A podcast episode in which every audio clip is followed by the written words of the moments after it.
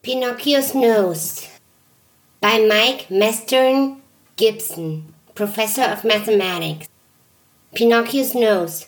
Perhaps when Shakespeare said the truth will out, it meant the famous bread foresaw a day. No human's words could ever be in doubt, or else they would feel their nostrils sneak away. Could Shakespeare have supposed an actor's snout could grow on stage from lying. Like as not, he'd have to make his actor's back face out in later scenes or modify his plot. Othello's tale could have a happy end.